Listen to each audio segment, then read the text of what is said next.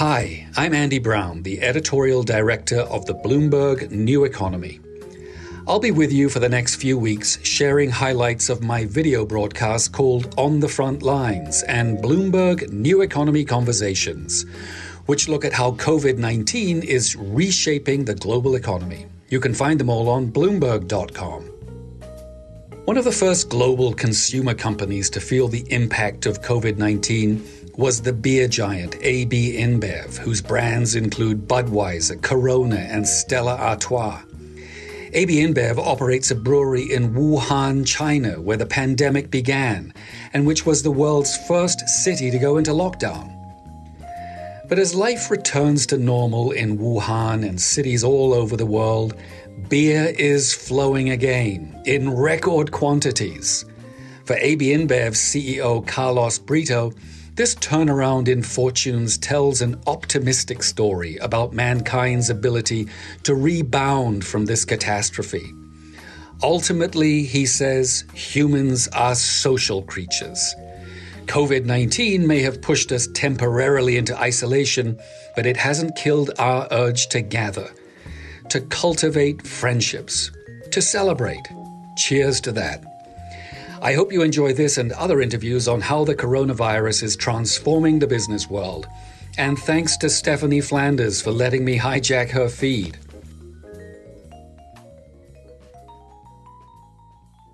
Carlos Brito, welcome to the program. Thank you. Great to be here, Andrew. So, you were one of the very first global consumer companies to feel the impact of COVID 19. That's because you operate a brewery in Wuhan, China, which, of course, is where the outbreak began. Tell us a little bit about what happened in Wuhan and how's the situation there today? It's interesting you asked this, Andrew, because in January, in the first uh, week of January, first 10 days, I was in China and I traveled you know, throughout five different cities. We had wholesaler conventions. We had people from all over China. I interacted with everybody. Everything was normal. Then it came back. 10 days later, the whole thing in China started with the lockdowns and the travel restrictions during the first day of Chinese New Year. Uh, in Wuhan, uh, we have one of our close to 40 breweries. We have a big operation in China. It's one of our top five countries. We have 30,000 colleagues there. And uh, Wuhan, yes, it's a big brewery, but it's one of many. And uh, everything in the country went to, through a, a, lockdown, a shutdown, consumers, businesses, everything for a month and a half. And then we started reopening. And Wuhan was, uh, was one of the last brewers to reopen. But now, for the past two months, everything's back to normal in China as much as it can be. When you look at retailers, bars, restaurants, everything, they're pretty much all open. Our offices are back to normal since two months. So China's way ahead of the curve. Uh, the same with Korea. South Korea, we have also big business there, and they also experienced the COVID as China did in the end of January, and they're all back to the new normal. So is Wuhan a bellwether for global consumption trends today? I think we learned a lot in China. I think one of the big advantages of being a global company, and we operate in all continents uh, and have big you know, business around all the major countries. The big advantage, as you said at the beginning, was that we learned from China early on how to be able to operate, uh, guaranteeing the safety of our people, how to observe and to understand where consumers are going in terms of their consumption, how to adapt our supply chain to the new reality.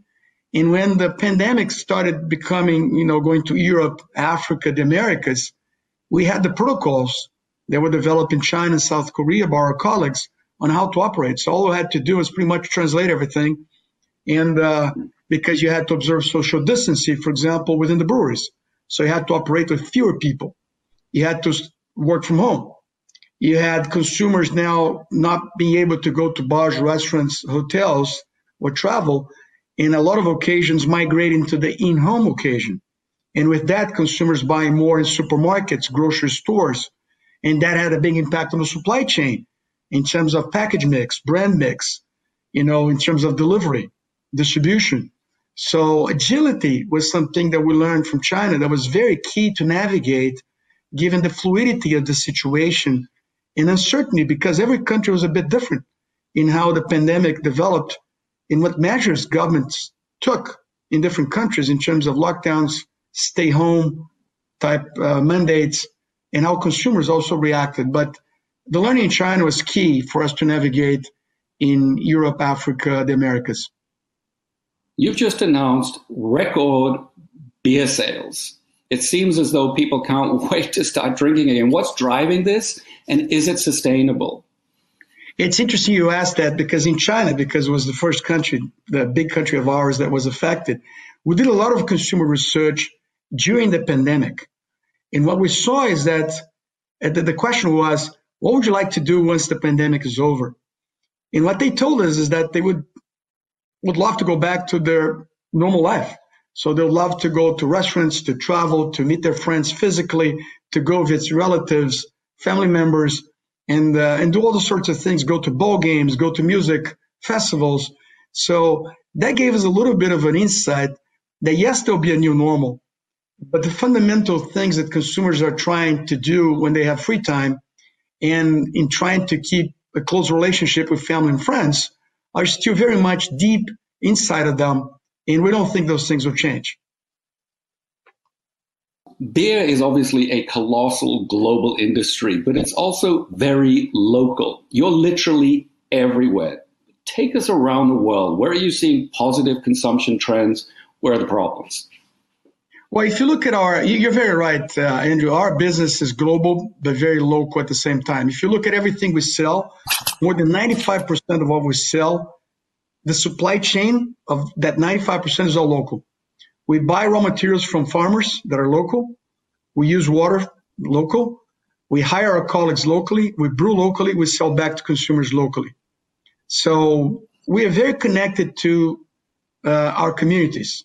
And that's why during COVID, once again, we tried to be in a big way part of the solution. And we provided in many countries hospitals. We used our trucks that were idle to help governments distribute food.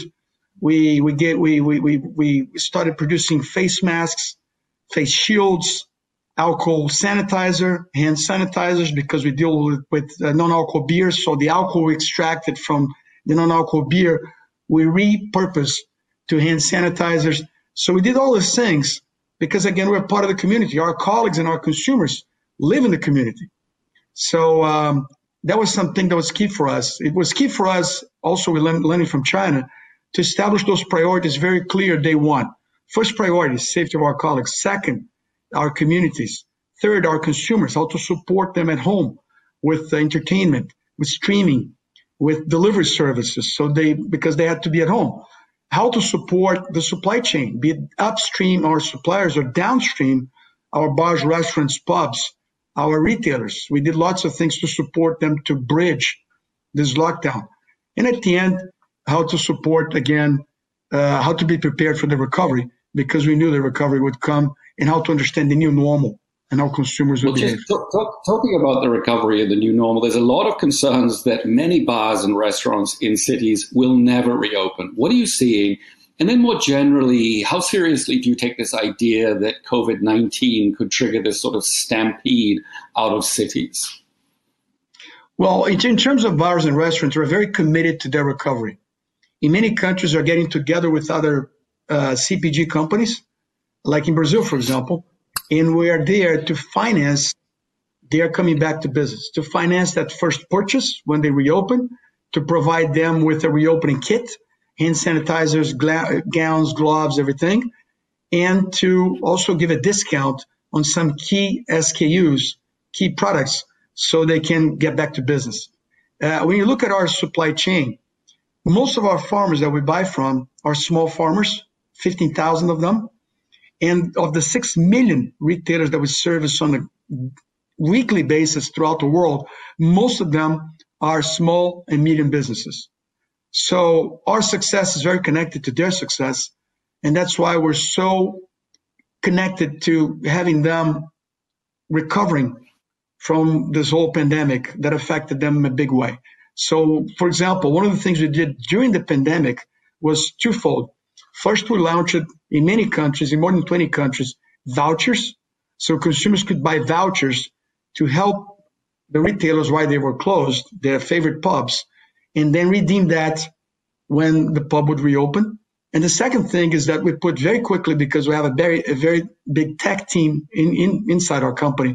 We put in place um, apps that would connect consumers that were in stay home type mandates and orders with our retailers that were in shutdown, but they need each other. So we put that app to connect them. And in the Americas today, this app is already a big deal. We have hundreds of thousands of uh, retailers that are connected and hundreds of thousands of consumers that are using it. So we did everything we could during and now after the pandemic to make sure this uh, pubs, restaurants will come back. So it seems pretty likely that more and more people will work from home permanently um, after this, even after the pandemic is, has gone away. Does that concern you? Does it affect you in any way? Fewer after work drinkers? Well, our our offices, for example, if you take us as an example, we've always worked in open open plan offices. You know, so nobody has an office. I work in a big table with my direct reports around me. Everybody can see me. Everybody can come talk to me. There's no doors, no assistants blocking anything. So we we've always done that for now 30 years because we believe that people having contact with, with each other is very important. So, for example, I think Zoom and, and this kind of technology can bridge, you know, during a pandemic, you know, much better than I, I thought and I think most people thought. So it's very efficient, but it does not replace 100% the experience of people bumping into each other, having a coffee at a break, having a beer at the end of the day. We have bars in our offices. So at the end of the day, they can have a beer, talk about business, talk about life. It doesn't replace the traveling. A lot of my routine, for example, is traveling to all these countries around the world. And when you travel, you meet wholesalers, you meet clients, you see consumers while they're shopping, you ask consumers questions. So all those things are not programmed interactions that cannot be replaced easy by Zoom. Zoom can replace what's programmed. So meetings that are, you know, in your calendar. But these things that happen as you go through markets and you see people buying and you see your people in action and you interact with the customer and you visit the wholesaler, these things technology cannot replace. So I think, yes, there'll be some flexibilization of the work environment, but I think people will find that after a couple months, you know, for example, suppose you have somebody new join your company. How can this person, it's not fair with them that we continue the whole life like this because they'll never be able to understand how the company works, how the, the culture is all about, because they won't be able to interact with people. So I think what's happening now is that we're using a lot of the social capital that we've been accumulating, but there's a limit. At some point, you have to accumulate more capital in the bank in terms of your colleagues and how well you know them. Last question. Your entire business model depends on bringing people together. Does that change in any way as a result of COVID 19? Do we become less social or the opposite? No, no. I think what changes is that, for example, I'll start from the culture of our company. Our culture is a culture of ownership, in, in that we treat the company as ours, a culture of talented people, big dreams, and more importantly, a culture that we go where consumers go because that's where growth is. So what we've been observing during this pandemic is that consumers have the same needs of getting together. It's just that just that because of all the restrictions, they had to use technology to do so. But what you also observe is that as as as as, as soon as these restrictions are eased, consumers go back and try to regain the ground they lost in terms of physical interactions. Of course, of course, consumers are more cautious they are more, uh, you know, they're looking more at uh, social distancing, wearing masks and all that. But at the end, the physical contact, we believe the new normal will have, it's yet to be defined, but consumers will go to some old habits because those are have been ingrained forever. I mean, the human being is a social uh, animal. We like to be together with people. And uh, yes, technology can bridge lots of things, but at the end of the day, the human being is the human being. And I think the new normal will entail lots of things that used to be the old normal for sure. Carlos Brito, it's great to have you on the program. Thanks for your insights. Thanks for your time. Thank you very much. Have a great day. Thanks for listening. I hope you'll tune in later this year for a digital edition of the annual Bloomberg New Economy Forum. Where business and government leaders from around the world will talk about the challenge of building a more sustainable and equitable post COVID economy.